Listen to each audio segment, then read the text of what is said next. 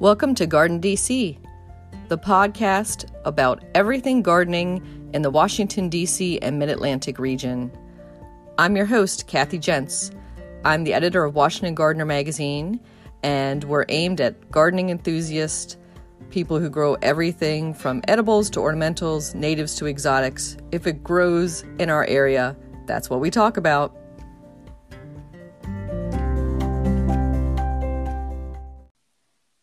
This episode, we're speaking with Carol Allen, who's the Insect Index columnist for Washington Gardener magazine. Welcome, Carol. Thank you. And lest you think that's all Carol does is write the Insect Index column for our magazine. Uh, this is a lady who wears many, many hats, and we're going to peel off some of those layers and those hats through, throughout this interview because I think I have, I think, six different current titles for you and pursuits. Um, and I'm sure there's many more that I don't even know about. Oh, that's good. I have to keep secrets from somebody. so, um, the first hat I was going to talk about with you today is as an orchidist. Is that the correct term? Orchid lover? Yeah. yeah. Orchid orchid expert um, because many listeners in our audience will be familiar with you not just from the column in the magazine but also from years of seeing you at Behnke and having their orchids repotted at Behnke Nurseries, which unfortunately had to close last year. But they'll still have have that um, association with you. Well, you know, I once Behnke's closed, which broke my heart because I've been with them for so many, so many years, off and on, off and on. Then the last stretch was like nine years. Wow. Um, that I was That's doing great. orchid, the orchid clinics and the repotting because it's not just repotting; mm-hmm. it is mm-hmm. a diagnostic clinic. Because my degree, I have a master's degree, just a measly master's, not a PhD. um, my research was done with orchids, and in particular, transfer of virus disease, which is scary for any orchid grower, very scary. So mm, those meetings that I had, those clinics that I had at Behnke's, were really about diagnostics. What's wrong with the plant? How can I get someone to grow it better? What can we do? What are the rules of the road when it comes to growing different types of orchids, different species, different hybrids? And what I did, Kathy, and I was pushed into this, not exactly kicking and screaming, by friends of mine who said, You can't stop now just because Behnke's is closed. You can't yes. stop. We need you, Carol. So by June of last year, we started holding um, clinics and repotting clinics that were open to the public by invitation. I have a mailing list and they're held at different people's homes. And it was quite a scary venture. I didn't know, oh my gosh, how's this going to work? And it was splendid. It is everything that we did at Behnke's. And then, of course, the hostess usually decides, well, I'm having company. So there's food, there's congeniality, people hang, they talk. Um, so I've got this whole little group of people of, of about like 200 um, right now is what my mailing list is. And um, we're going to pick it up now that COVID 19, I think we have a better handle on it. And I mm-hmm. am going to start holding clinics again, probably the first part of July. I don't know if I can get my act together by June, but they'll be masked, they'll be distanced, and there'll be a limited number of people in the area. They'll be held out on a friend's back patio, back garden, which is a splendid place to uh, to hold the uh, the clinics. So I will be starting those up again, and you can follow me on my Facebook page, Orchid Lady Carol, and you can always drop me a line and say, "Hey, put me on your mailing list. I want to mm-hmm. I want to come see you." So that we haven't stopped. Um, I couldn't stop. There were too many people even now. I'm getting yes. I'm I'm getting messages saying, "Carol, I have orchids that need you. Where are you?" And I'm like, "Okay, we're going to do this." Well, that sounds like a wonderful gathering, and you know, pre-COVID and hopefully post-COVID, uh, we can get together and see you. And what do you recommend for frequency of repotting at orchids? Say you bought one or got one of those um, moth orchids, say somebody gave you one from a florist or supermarket and is starting to get a little sad or leggy, um, what's your recommendation for that? Well, I, Kathy, I don't know about you, but you know, mm-hmm. you go into like Trader Joe's or Whole Foods, and have mm-hmm. you noticed that they put the blooming plants right by the door? Okay, oh, yes. right by the door, you know? Mm-hmm. And there you are, you're thinking, oh, I've got to do grocery shopping, and you know, what am I going to cook for dinner? And then there's all this beauty, and you go, oh, one of those is going to jump in my cart. And I think that's why a lot of people get orchids because it's that spontaneous, oh my God, I need this, particularly in times of stress. You know, are we a little stressed now? Yeah, just mm-hmm. a little. Mm-hmm. Um, so when you get a blooming moth orchid, the important thing is is to give it a little bit of sun or very bright indirect light. Don't put it in the credenza in on in the dark dining room except for very short periods of time because these guys never take a break. They're always photosynthesizing. They're always gathering those resources for continued bloom and repeat bloom. So, a little bit of direct morning sun through a window, not outside, guys, through a window, or very, very bright indirect light. I call it squinty light. You walk into the room and you go squint, you feel those crow's feet. Oh, didn't want to do that. And then the important thing is to let it dry out between waterings. They are um, a drought adapted plant. I know, jungle, wet, humid. You think what do you mean drought? Yeah, they have the same metabolism as a cactus. So that's your first two, number one, number two rules. Sunlight and bright indirect is just fine, but always inside, not outside. Um, and then let them go dry between waterings. Don't do the silly shot glass or the ice cubes or any of that. A lot of times when you get them, they're in a soft pot with a hole in the bottom that sits in a cachepot. So when you hmm. get your your orchid, pull that soft pot out so you establish, hey, oh, wait a minute, I can take this little plastic pot to the sink. I can run water through it. It will run out, let it drain, then put it back in the cachepot. The best way to kill an orchid is to let it sit in water. And people don't understand that when you get it in the ceramic cachepot, it's really it's a two-part deal. There is that soft pot inside. Separate those out.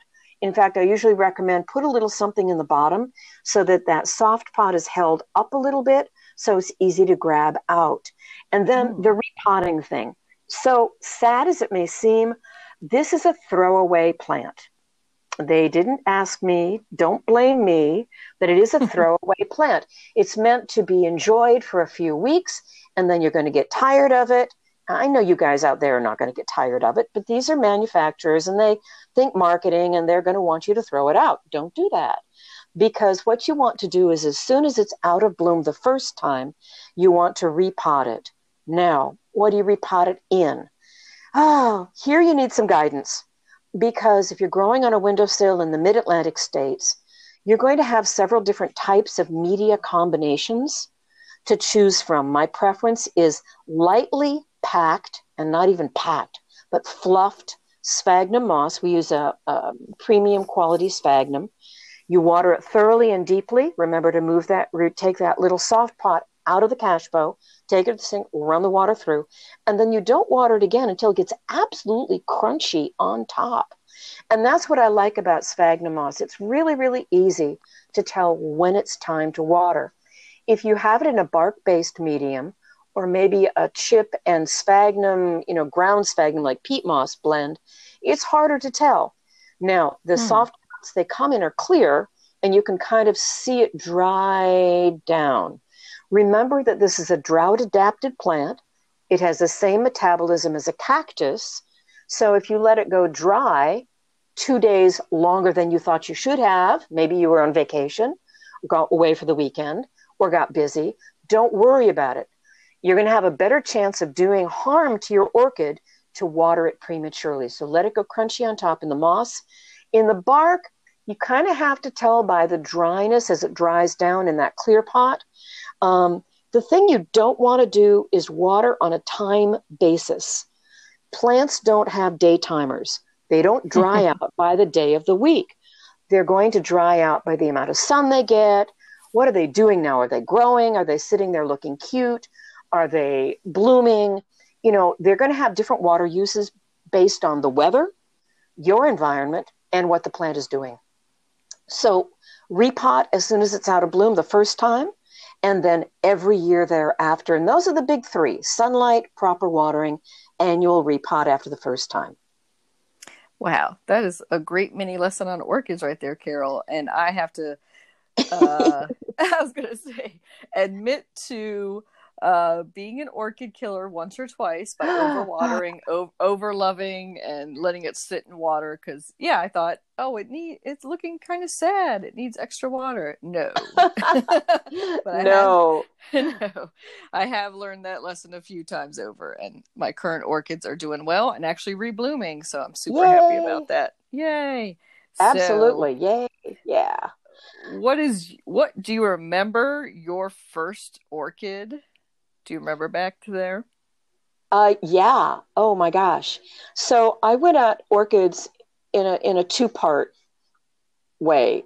I started working with native terrestrial orchids when I was a teenager. Um, my parents uh, had just moved down to Alexandria, and my mom gave me the side yard. I had big towering oak trees, um, filtered sunlight, and oh boy, did I have a good time. Of course, back in those days, this is the dark ages we're talking about, guys. Uh, a little after the caveman, but not by much. Um, all of our native wild plants were they were collected, all right, and you could get them for dirt cheap. And there wasn't much information on trying to get some of these plants in general, you know, the trilliums and the spring beauties and all of those, oh, the, the Virginia bluebells, there wasn't mm-hmm. any information out there, Kathy. So, what people would do was they would buy from these distributors, people that would go up on the mountains and just collect. And you'd kind of um, plant them and pray and observe and, and hope that you could get the right spot and the right culture. Of course, orchids don't take kindly to that, particularly native terrestrial orchids. So I can't say that my first forays into orchid growing in the, the native orchids was all that thrillingly successful. Can't talk. Um, I did. I was marginally successful, but then, of course, life intervened and I went off to college. So, my second introduction to orchids was I was at a local nursery, and they would, this is before the days of big uh, growers, you know, importing from Holland, importing from Taiwan.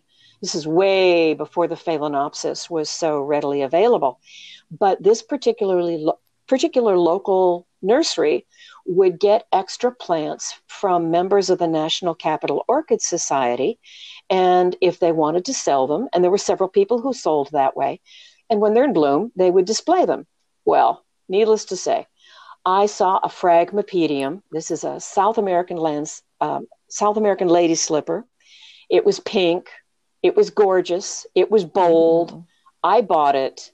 Don't you always just like buy and then figure out now what am I going to do with it? That's exactly mm-hmm. what I mm-hmm. did. So Phragmipediums need full sun. They like to be moist all the time, counter to what I just told you about the Phalaenopsis, the moth orchid. They grow streamside. And so I bought it because it was beautiful, of course. And fortunately, the guy's name was on the tag, and I called him up. And he was wonderful. He invited me over to his greenhouse. Um, I listened with rapt attention. I got involved in the National Capital Orchid Society and I was with the Orchid Society for over 20 years. Wow, it's it's that's such a blessing to have a mentor like that and to have somebody take them take you under their wing and share their orchid wisdom. Yes, absolutely.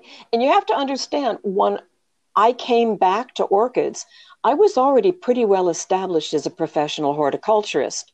So it wasn't like he was speaking to a total newbie. I knew how mm-hmm. to grow mm-hmm. plants. I've been growing plants since I was a kiddo. Um, but it was just wonderful to have um, him as a mentor. He is gone now, um, gone to the great orchidarium in the sky. But I will never forget. I will never forget him. He was wonderful. Wow, what a treasure. Yeah. You mentioned kiddo. let's talk about little Carol. How you got into plants? Were you the type of little girl who liked to make mud pies and get dirty, or did somebody take you under their wing even back then and, and show you the plant world? Well, this is this is really kind of interesting because it was a little bit of both. So I come from a long line of women gardeners. My mother's mother, of course, had a garden to feed her children. Um, that was a depression era, and if you wanted food, you, you had to grow it. And she kept chickens, and she would trade eggs to the dairy, at uh, the dairy up the street, to get milk, and she churned her butter. And of course, you know they they ate off of the garden. So my mom grew up with that kind of influence, but my mother took it into ornamental gardening. And she tells the story of when I was not even walking, that if she wanted to go out in the garden, she'd lay a blanket out under in the shade where she was weeding, and she'd plop me down, and there I would be in the garden. So when I began toddling, of course, I had her guidance of no, don't touch that flower. We smell it, we don't touch it. I can remember kind of bringing her a caterpillar. Mommy, mommy, hmm. look at this pretty caterpillar. She was probably going, die, caterpillar, die. But she didn't want to traumatize me. So she said, Oh, honey, let's take it over here and let it go. So I started, I must have been no more than six or seven. And my mother was never able to throw out the tops of carrots because we could get carrots with tops on it in those days. Um, avocados, my mother loved avocados. There was never a pit that was thrown out. So by the time I was nine or 10, my windowsills were lined with jars of avocados in various stages of sprouting. The first mango I ever ate, what did Carol do? She planted it. Um, hmm. Yeah, I can remember the first time we got a case of grapefruit from Florida, and we opened up one of the grapefruit, and it was very ripe, tree ripened, so the seeds had started to sprout. What did I do? I planted them. So I had mom's influence, Nana's influence, but I have taken it so far beyond what both of, of my mentors, my familial mentors, ever did. Hmm. And then you pursued a degree in biology, botany, or what was your first degree? Um, my first degree was in biology. I was actually going mm-hmm. to go into um, veterinary medicine, um, but life intervened. You know, life does.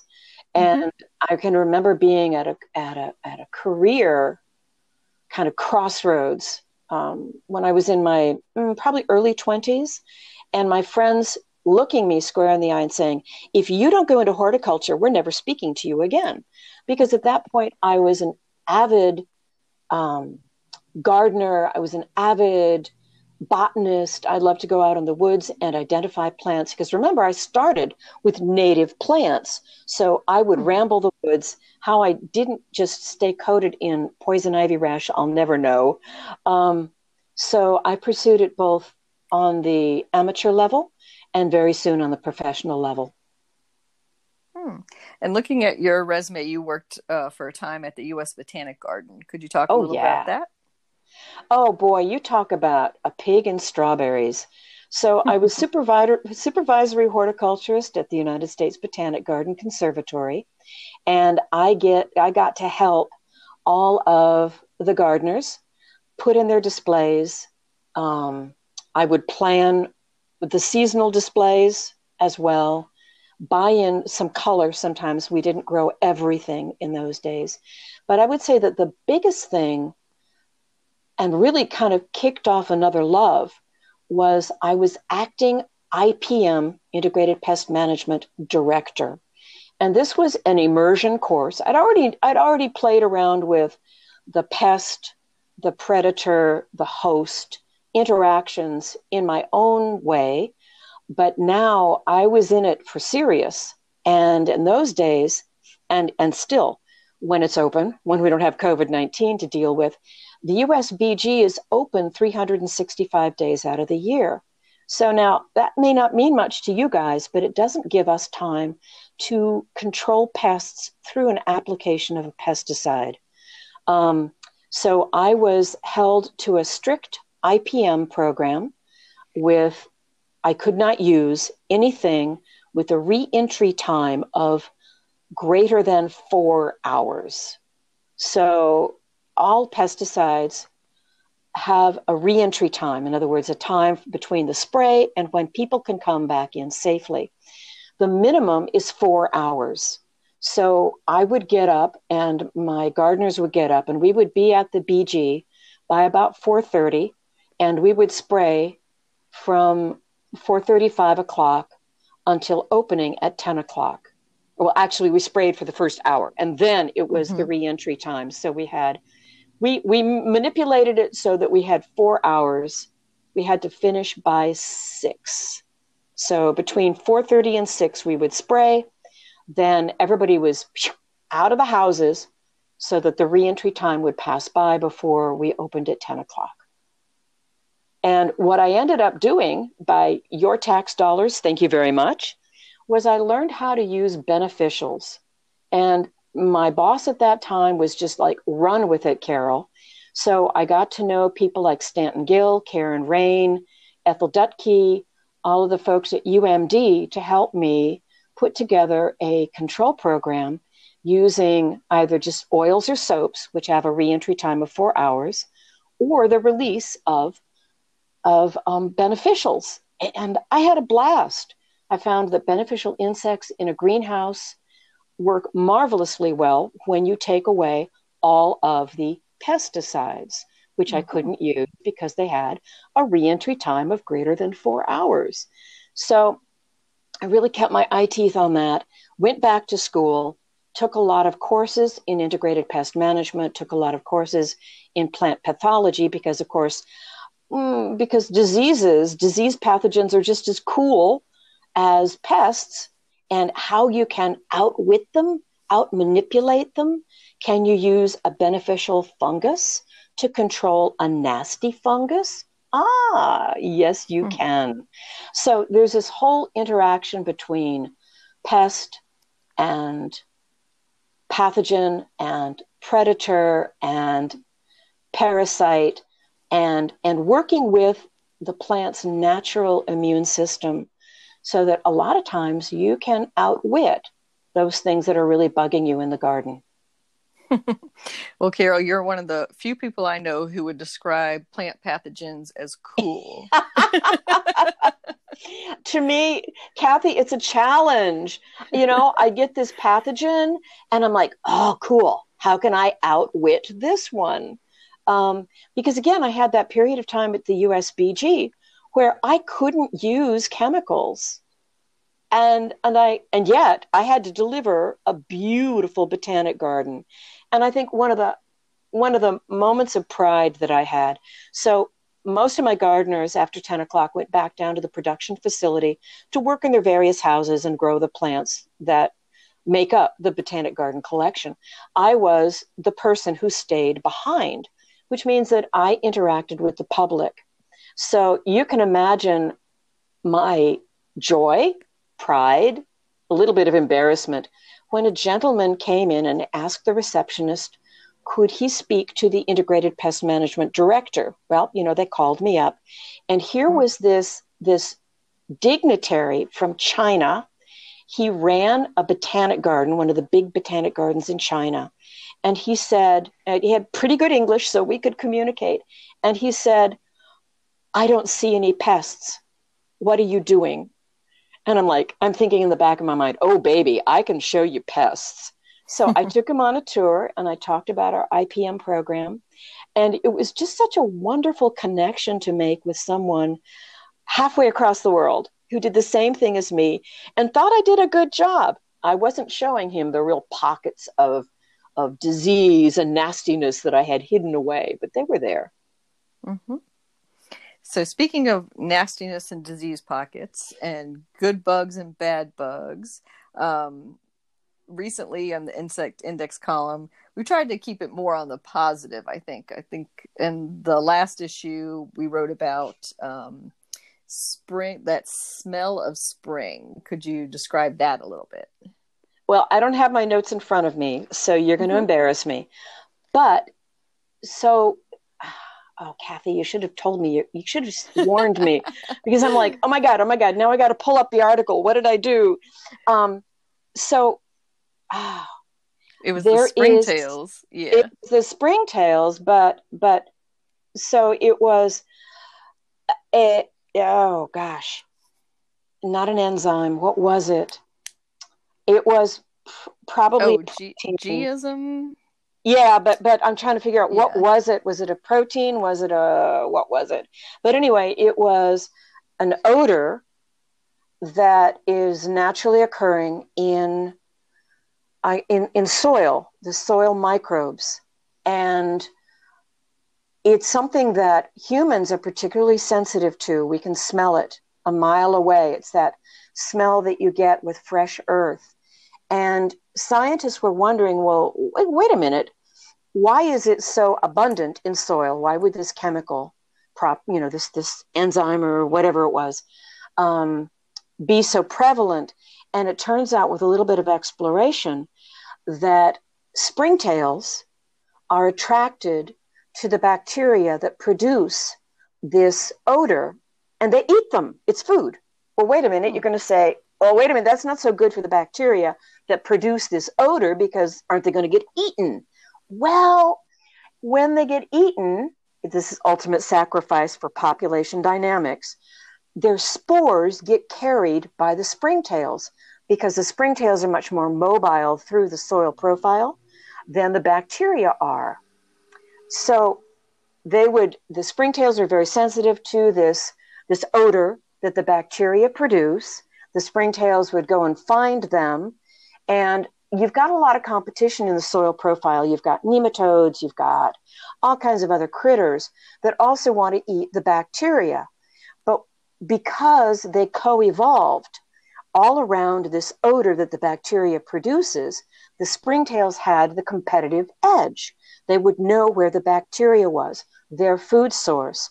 The bacteria had the springtails to carry their spores throughout the soil profile, thereby increasing their population. And that gave them, even though the individual was sacrificed as food, that gave the population the competitive edge. Now, why do people smell it? Beats me. Mm-hmm. So we are very sensitive to that odor. Um, and I don't think that the researchers really understood what the connection would be because we don't eat that bacteria in the soil. At least I don't. No. And for for listeners that that scent we're describing is that scent of freshly turned earth in the springtime yeah. that kind of gets released into the air and it's you can't really place what that is, you just know you love it. You just yeah. like ah fresh just freshness, I guess would be the description of it. Yeah, but earthy too. It's it's mm-hmm. and and of course for you and me because we garden it's it it's aligned with the pleasure of pulling out that weed and the pleasure of seeing the dahlia bloom or the peonies bloom or the cleome seeds germinate or the peas germinate in the early spring knowing yum yum yum i'm going to have peas or i'm going to have zucchini or i'm going to have whatever it is we associate that with with generally with pleasure even over the fact, the inconvenience of, yes, the tiger mosquitoes are out and I have to spray myself with a repellent. I don't know. I don't know about you, Kathy, but that smell overrides all of the inconvenience. so there must be something must be something. calling to us. Yeah, must be yeah. something that you know Mother Nature is working her magic on us, and our and our, some some pheromones, something there that's pulling yeah. us outside. Yeah. So, um, good bugs versus bad bugs. So you described a little bit of um, integrated pest management, and in a previous episode of the podcast, we talked to um, Heather Zindash in depth on IPM principles. Um, but what I wanted to ask you is um, favorite insects, most hated insects. Well, I already mentioned the most hated mm-hmm. mosquitoes. Mm-hmm. Uh, yes those little bloodsuckers. I'm sorry. I, you know, it's it's that I. It's all about me, Kathy. Come on, it's all about me. Um, mm-hmm. But in the garden, you know, there's so many pests. If you vegetable garden, that are just the dickens to control.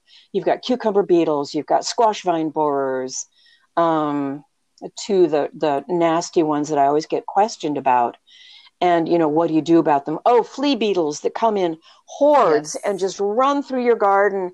And by the time that you notice the fact that everything is half defoliated, you're going, what, what, whoop, they've already moved mm-hmm. on. Um, there's a, there's a lot of challenges in vegetable gardening, and when you think about it, you've got all of that luscious stuff out there for the insects to eat on, and you have to understand that. So we're going to talk about plant defense. I hope you want to know about plant defense. So mm-hmm. people like to eat plants that don't produce a lot of chemical defenses. Yeah, yeah, I know mint, okay, that odor that we love. Well, that's a secondary metabolite. That's a defense compound. And the poor mint plant evolved to discourage herbivores. Well, they didn't discourage us, did they? And then the smell of brushing through a tomato plant. Isn't that odor just wonderful? Makes your mouth start to water. That's a defensive compound. That was that that tomato plant co-evolved with that scent to try to discourage the herbivores. Uh, they missed on us. So I was going to say I actually hate that smell, but go on. oh, you're one of the few. Most of the time, the I mention to it, guys say, yeah. yeah. So I do love I do love tomatoes, but just tomato foliage is just mm, mm, yeah. No, just I love something this. sour. Something sour about it. I just don't. Yeah, like but know now that that is a defensive compound, and it mm-hmm. was to keep the co-evolved herbivores, you know, the the cows of of the last millennia or or whatever was eating the tomato foliage, and it comes down to the insects too. So most plants out there in the plant world have these secondary compounds. But humans like the ones that don't have secondary defensive compounds. We like all those mild, yummy vegetables with mm-hmm. not really strong tastes. Yeah. And that means in our gardens, we gather all of these yummy things together. They don't have a plethora of bad, te- I mean, we don't eat eucalyptus. All right. Mm. Eucalyptus has a strong smell. We don't eat it. All right. Um, so that eucalyptus smell is that secondary defensive compound that keeps insects from eating it. So our vegetable gardens are a little hotbed of every herbivore insect come eat all of the plants that I've put here. And that mm. makes insect control a little bit harder because we have all these luscious plants in one spot. So it's smorgasbord. Hmm. Now, what can you what can you do about that? Well, I always urge people to definitely select your seed source, uh, select your variety for plant and, for pest and disease resistance. The breeders have worked hard to help stack the deck in your favor. Um, sometimes we use things like barriers, uh, the spun bonded polyester that we put over the kale crops, the kale, um, cabbage, uh, cauliflower, broccoli, all of that mm-hmm. group. You can put a barrier over it to keep the cabbage moths off. So you don't even have to spray with anything because you've encased them in this, this netting or this fabric. Um, you can't do that with beans and cucumber beetles because you've got to open it up for pollination. You've got to get the beneficials in there, your pollinators in there. But you can cover them up during their youth so that they get to be a strong plant before the before the uh, the cucumber beetles come and try to ravage them. Um, so you can use barriers. You can use trap plants. I mentioned flea beetles. Flea beetles are very attracted to radish plants. So if you had one side of your garden where you had radishes, the flea beetles would go savage the radishes, and conceivably you could either use like an oil spray or, or, or a soap spray there, or just gather them all up in a plastic bag real quick before they run away and put them in the trash, and that way you could decrease your population of flea beetles. Don't you wish you could do that? They move pretty fast. but no, yeah. but like thrips, sometimes thrips will get on squash blossoms and drive us crazy. Well, they like members of the chrysanthemum family better. So plant a row of marigolds. They'll be on the marigolds where maybe you can, you know, take the flowers off or or use one of your organic sprays on the marigold flowers, not when the bees are there, um, mm-hmm. to trap the thrips and to keep them off the squash blossoms. So you, this is what I mean by I really like the challenge of outwitting the pest. So those are just a couple of examples that you can use. Hmm, excellent advice. Thank you. And that was that was some of the bad bugs that we encounter in our garden.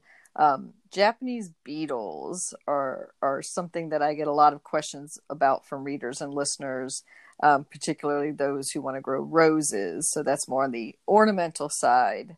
Yeah, yeah. Mm-hmm. And Japanese beetles can be a real pain in the you know what. Um, it's it's it's good to know. It's refreshing to know. It's hopeful to know that Japanese beetle populations ebb and flow. They come, they rise, and then they drop.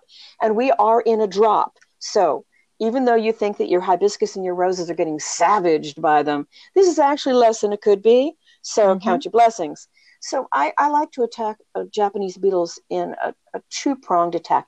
And this is the thing about IPM you're not using the sledgehammer to kill the insect you're employing the philosophy of many small hammers. So many small controls to outwit or foil the pest or pathogen rather than just using the nastiest chemical in your arsenal and just beating the heck out of it. So, Japanese beetles, many small hammers. The first thing to do is to use a bacteria called milky spore disease, and you apply that to your soil. Usually have to do it a couple of times. And if you're in a suburban area, it's really nice if you can get all of your neighbors to do it because they can fly up to about a half a mile or to a mile. So the Japanese beetle that you attract to that trap, which you will not use, do not use Japanese beetle traps, people you will be pulling in every Japanese beetle for a mile radius. Uh uh-uh, uh, do not do that. That's suicidal. All right. I always so, say if, if, if you have an arch enemy, that's the, the greatest gift you could give them is a Japanese beetle trap. oh, you never heard it from my mouth, but I think it's a great idea. Anyway, so you milky spore disease, and that's a bacteria that, atta- that attacks the grub. The Japanese beetle spends most of his life cycle from about mm, July through about mm, May, right, May, June, in the ground. So they're going to be very, very vulnerable to like predatory nematodes, which are naturally occurring, and you thank God that they do, um, and this bacteria that likes to give them, well, a terminal case of mummification. Think, think, think pleasant thoughts. All right. mm-hmm. and then so use your milky spore, and hopefully that'll decrease the population. I really don't recommend using a hard pesticide on your turf or your garden. Um, it has a lot of, of beneficial insects that get killed by using a hard pesticide. Sometimes the turf companies will say, Oh, you've got Japanese beetle grubs. We need to use blah, blah, blah. And you go, Well, maybe let me think about the alternatives. So the milky spore disease is the soft alternative. It doesn't kill anything except the Japanese beetle grubs and their associates, um, unlike a hard chemical. So take care of the grub that way. Once the Japanese beetle is out, it's going to gravitate towards your roses, your hibiscus, linden trees. It has a couple of favorites. And what I like to get people to do, because I'm just twisted, um, get up with the dawn. Yeah, I know. You're laughing at me. You get up with the dawn. The birds are just singing. The air is cool. You take your cup of coffee and a bowl of about maybe mm, six to eight inches in diameter and about as equally deep. And you half fill it with water. You put a squirt of dishwashing liquid in it. And you go out. And remember, they're sleeping now. You can catch them. So it's important to know that beetles have this behavior that again stacks the deck to you. Beetles, when they're disturbed, drop and then fly. So if you carry your bowl of soapy, soapy water, you put it underneath the cluster of flowers and you just tap on the flowers, chances are you're going to get the majority of the beetles that will fall into the sudsy water. Now, people, you don't even have to touch them at this point. The mm-hmm. soap in the water keeps them from resurfacing and flying out. And then you dump the whole thing in the toilet and you flush it away. Now, if you get really nasty and conniving like I am, I'll squash the little you know what's with my with my bare hands. Yeah. At first I squealed like a girl when I did it. And then I put on gloves and my hate for Japanese beetles grew to the point where if my gloves were back at the house and I was out with whatever plant it was, I just squashed them between my thumb and my forefinger. But I understand most people are not going to be able to do that because they've got mm. brown junk in them and it's icky. Mm. So there you go. Yeah. Use your sudsy water first thing in the morning. They drop before they fly, and use your milky spore disease on your turf and in your garden beds so that you get the bacteria working for you. Hmm. And a, that satisfying multi prong approach. Again, it's the yeah. philosophy of many small hammers. Mm-hmm. Now, for insects that you love, who do you who do you want to bring to your garden, and who do you just delight and say, "I cannot wait till that time of year that I see so and so." Oh, I love wheel bugs. Hmm. They are they are big, you know. They're oh about an inch and a half long. They've got this this this projection on their back like some kind of wheel with with with um, spikes on it they have a piercing mouth part. They move fairly slow. Um, they are winged. They can fly. Um, when you see when you see them in the garden, don't handle them because they will bite you defensively, and you will not be a happy camper. They don't go mm. after you. All right, don't be afraid of them. But neither are you going to have your 10 year old say, Oh, mom, I found a wheel bug. I want to go catch it. You go, Oh, let's go take a look at it first. You know, don't catch it, watch it. Um, they are wonderful predators. They've even adapted to, I think, they've learned how to eat um, brown marmorated stink bugs. Wow. Yeah. Uh, so that's pretty. I know the prey, praying mantises have figured out about brown brown uh, marmorated stink bugs. I think the wheel bugs have too. So they're more towards you're going to see them more towards the end of summer, early fall, when the bugs that eat plants abound because that's their that's their food. So their life cycle is going to follow that end of summer where we have an abundance of insects. So that's I, I would say that's one of my favorite bugs. Nice.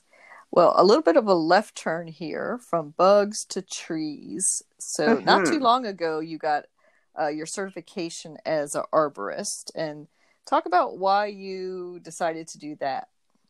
Okay, so it's it's it's wasn't a little while ago, Kathy. We go back a long time. it's been almost a decade. Just saying, wow. just saying. Yeah, I know, I know. well, I the problem here is is that I love too many different kinds of plants, and I love woody plants. I love shrubs. I love trees. Um, I guess in my own property, maybe this started back. Oh gosh, when I first moved to my property well, we were having, we were caught in a drought. Remember what a drought is? That was a few years ago. We haven't had one in a while. And I mean a prolonged drought. The water table had dropped. And I have a property that's nestled into the southern end of Seneca Creek State Park. So I've got tulip poplars, I've got hickories, I've got oaks. I started losing my oak trees, my big mature oak trees. So I called in the arborist um, that was assigned to Seneca Creek, Seneca Creek State Park. And we talked about environmental changes that set up for trees to fail. And it was this, this dropped water table. Well, things have changed since then. And I've learned as I went along more and more about environmental conditions. I learned more and more about the, the importance of tree cover. Um, our cities, our suburbs, suffer from uh, too much heat in the summer times. Um, in some of our areas in the city, this this excessive heat that we get, people die, um, and we can counter that by increasing the amount of tree cover in our cities and in our suburban areas. And I guess it also goes hand in glove with when I look at turf, I see a wasted space Um, that is an area of plant material. It's a monoculture. It's an alien plant. It's not well adapted to our our region that we live in, and it's not giving back. It's not supporting the ecosystem. It's not controlling this excessive heat that we get when we lose tree cover. So I guess I'm one of those rebels that not only would encourage people to plant more native plants that are appropriate. You don't have to go whole hog. I like the 15%, 85% rule. 15% for you, non non-invasive, please, but try to do 85% native plants. Increase your tree cover. It first of all, it cools your house. It's going to cut your air conditioning bill. It, it decreases this heat island effect, which is the official term for cities and suburban areas that get too hot because they don't have that tree cover. Trees are natural air conditioners. Um, it, it's the start of creating more of a dynamic ecosystem in your particular property. If you can get your neighbors to join you, if you can, if you can get your your common area to go back to a more tree dominant, woody plant dominant, which is normal for the mid Atlantic states, um, type of environment, then you're going to find all of these wonderful bugs. And, you know, we're talking worldwide about the de- decrease of insects and the impact that the decrease of insects has. I love bird watching. I'm a lazy bird watcher. I like them to come to me. So, my way of getting birds to watch is to create habitat. So, in your own property, you want to increase the number of woody plants, shrubs, mid sized trees, shade trees. You want to increase diversity, your biodiversity, so that you've got ground covers, you've got you've got herbaceous perennials, you've got shrubs of many different kinds, and that 85 15 the 85% 15% rule I think really is a nice compromise between oh you've got to go all native or I don't care. Um, and the whole point is to decrease the heat island effect, increase tree canopy cover, um, increase biodiversity, and have more fun stuff happening out in your garden. You've got insects to watch, you've got birds to watch. Then, I'm sorry, I like snakes, okay? It's, you're going to have frogs, you're going to have toads, you're going to have snakes. So you want to create more of a, of a biodiverse and well rounded ecosystem in your own space. Well, as listeners can hear, Carol is full of lessons and wonderful advice. And you've been an instructor recently at Montgomery College, at the University of Maryland, uh-huh. giving talks at local uh, public gardens like Brookside. Mm-hmm. Um, but where could somebody get a hold of you maybe for a personal consultation? Do you take um, individual clients? I, I do, I do. And I've learned with the COVID 19 that I can do a lot virtually. I've done a mm-hmm. couple of designs virtually. Um, that's not my main squeeze is designing, but I do love it, and I do take on a, f- a few clients. I would I would say that probably the best way to get a hold of me is through my Facebook, Orchid Lady Carol, and don't be put off by that says orchids because I don't discriminate. I love all plants, so you can reach me through there, um, and that's probably the best way to get a hold of me. Mm-hmm. I was also going to say that listeners could contact us through the magazine or through our website, and we could always forward on an email to you as well. Yes, absolutely. Absolutely. In fact, orchidladycarol at gmail.com is a more mm-hmm. direct route if you don't have Facebook. Terrific. So and what is growing in your garden this week? Oh, wow. You would ask. so, orchids, of course. Come on, Kathy. Jeez. so, one of the things that I absolutely adore about my habitat that I partially, you know, after the oak trees died out, and they did, I lost a lot of oak trees, I replanted um, more native plants. Um, I love hummingbirds. So, I have the perfect habitat for hummingbirds to just like settle on in, raise their babies, and entertain me at the feeder. Now, I also plant a lot of plants to support them. Um, one of the best things, one of the best expenditures of money, best investments in my property was deer fencing because we got them not as much now uh, there's a, a, little population decline where I am, but not by much, mainly because we have more coyotes. Um, we won't talk about that. And mm. but I put up I put up deer fencing, and when I did, I found that the native touch me not jewelweed started to really abound. I mean, I would have just great patches of it. Well, the hummingbirds think that that's the best thing since sliced bread. So I put out my feeders, usually when the azaleas are in bloom. So mm, end of April, first part of May. And I did have my feeders out this year. And in spite of the freeze, yes, I had hummers.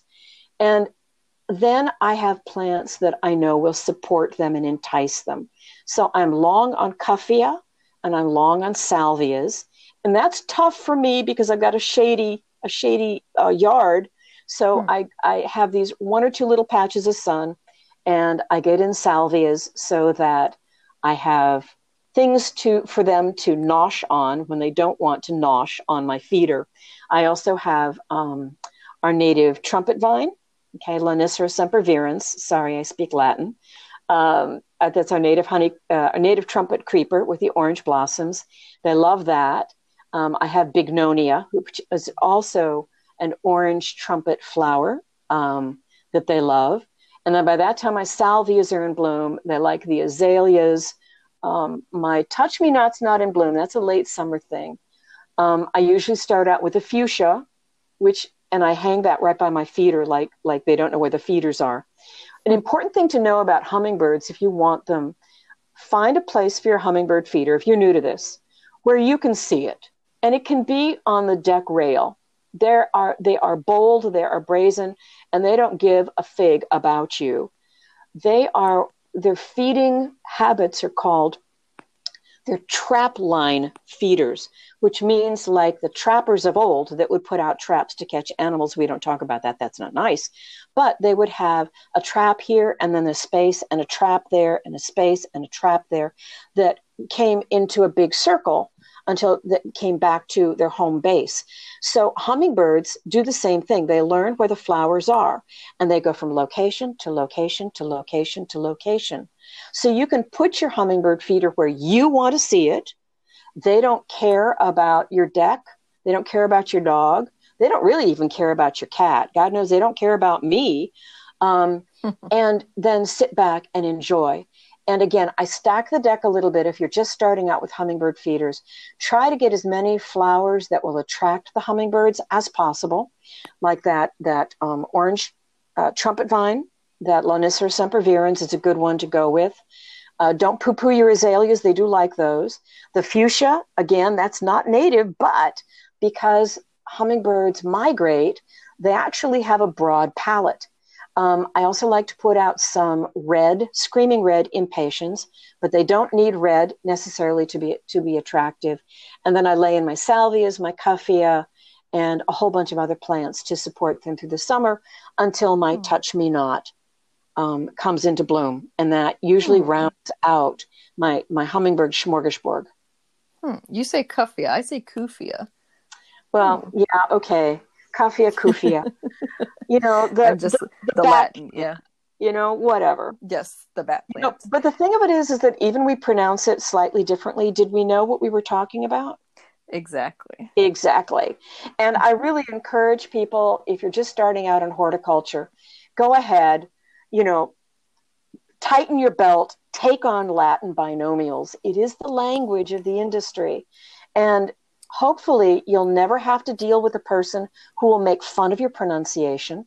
Hopefully you will mm-hmm. find enough people who will gently say, it's Cuphea, not Kufia, mm-hmm. or whatever. I, I really I applaud people who take that extra step to learn more. And mm-hmm. that Latin binomial is part of learning more. Yeah, and I've heard the, the saying never to make fun of somebody who mispronounces a word because that means they learned it from reading it, not yes. from hearing it. Yep. Yes. And now that we Excellent. have a plethora of podcasts and webinars, you're going to hear people pronounce things. And oh my gosh, if you tune into some of the gardening channels from across the pond, you're going to hear a totally different pronunciation. Don't let anybody ever put you down for a mispronunciation. Don't let that happen. That is great advice. And and while you're learning, you're going to make mistakes and and maybe you'll stumble across the correct pronunciation at some point and then but really in in the grand scheme of things, it's not that serious. Oh, I do have one tip. Missouri mm-hmm. Botanic Garden. I love mm-hmm. the Missouri Botanic Garden when I'm when I'm directing a person to look up a plant. Oh, because guys, if you haven't figured it out now, when you go to the nurseries, those tags, they're written by marketing people. They've got all the buzzwords that's going to sucker you into buying that, but they're not necessarily correct on sizes and time of bloom and all of that. I really direct people to Missouri Botanic Garden website. And Kathy, did you know that they've got a pronunciation guide? Oh yes, I, have used it a few times on my own. So yes, you can also so Yep, yep, and that's Mobot. I think is how you can Mobot. get there just by yep Mobot by Mobot. googling and you can also do botanical Latin pronunciation um, and type in the word yeah. or copy and paste it into that Google word, and and it will actually have if you turn the speaker on on your laptop or your uh, phone, it'll actually say it for you. La Nicera sempervirens. and that's probably as as nerdy, plant nerdy as we're going to get today. yes, yes, absolutely. Well, thank you so much for joining us for this episode, Carol. Oh, you're very welcome. Thanks for inviting me.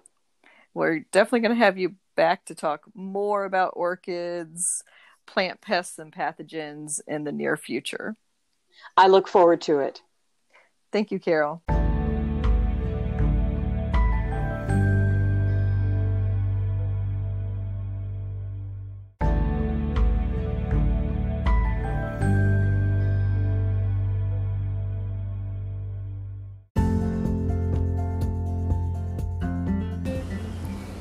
It's a beautiful late spring, early summer day, and I'm out in my garden to let you know what's blooming now. We're in the pink, literally and figuratively. I have several different dianthus growing from ground cover versions to container dianthus to a tall perennial variety that is looking incredibly beautiful. I think I might cut a few stalks to bring inside in a vase for me today. Um, figuratively, the pinks are mostly coming from the hydrangea arborescens, the smooth hydrangeas, uh, which are blooming up a storm right now. I have several of the Invincibelle series, Invincibelle Spirit being a pale pink, Invincibelle Ruby being a dark pink, um, and those are looking quite beautiful in the mixed border right now. I still have some Astilbe, which are in different shades of pink blooming, and I also have a tall, I would say mid range Asiatic lily called Purple Dream. Um, it has purple speckling in the center, but the flower is basically, I think, a deep magenta more than a purple. Um, so let me know what's blooming in your garden. You can follow me on Instagram at WDC Gardener to see photos of my recent blooms in the garden. And you can comment there and share pictures on the Facebook page of Washington Gardener Magazine.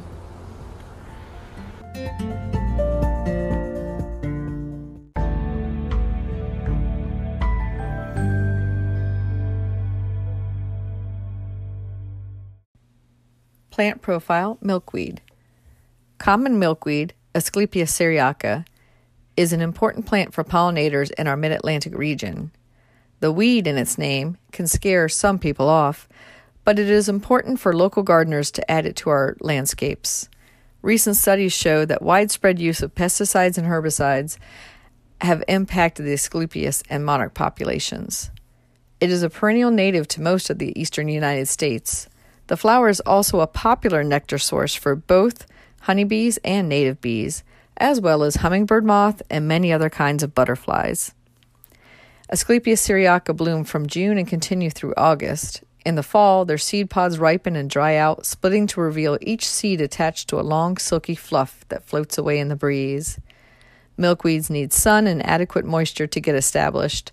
Once in place, it is quite hardy and drought tolerant, its rhizome goes straight down, forming a taproot, stabilizing the single stalk plant above ground and providing the plant with resources hidden deep when needed.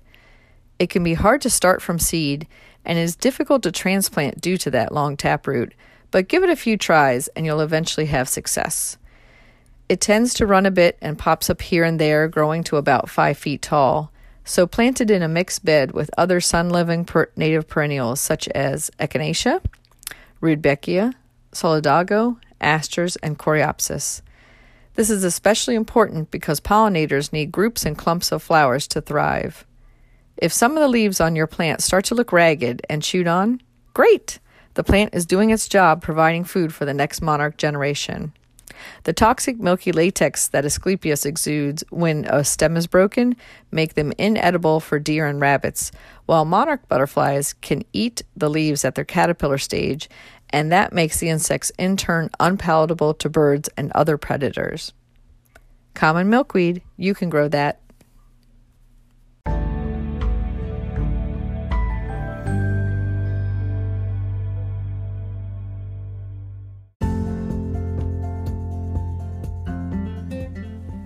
Thank you for listening to Garden DC. You can become a listener supporter by going to anchor.fm backslash Kathy dash jentz backslash support. For as little as 99 cents a month, you can become a listener supporter and we'll give you a shout out in a future episode. Another way to support Garden DC is to go to WashingtonGardener.com and subscribe to Washington Gardener Magazine.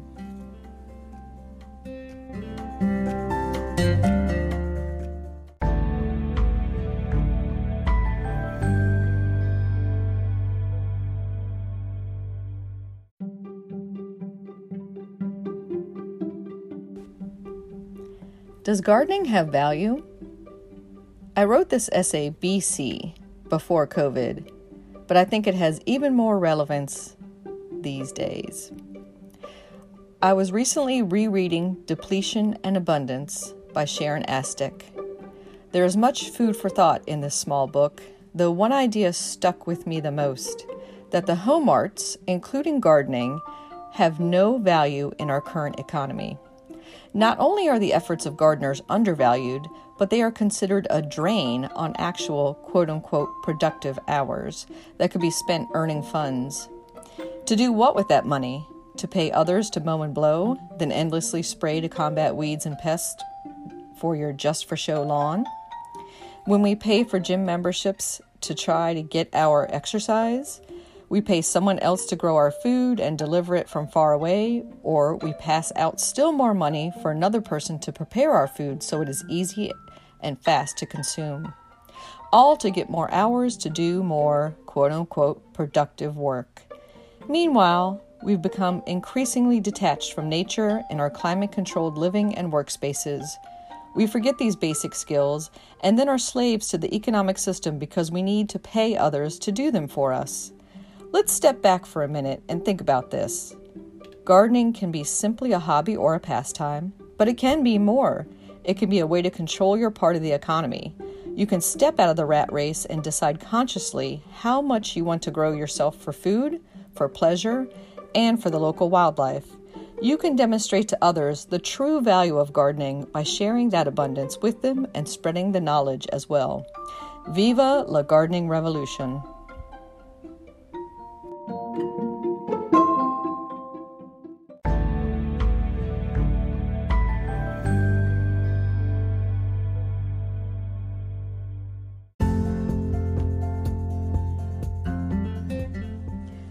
You can find Washington Gardener online at washingtongardener.com, on Twitter at WDC Gardener, on Instagram at WDC Gardener, and on Facebook.com at Washington Gardener Magazine.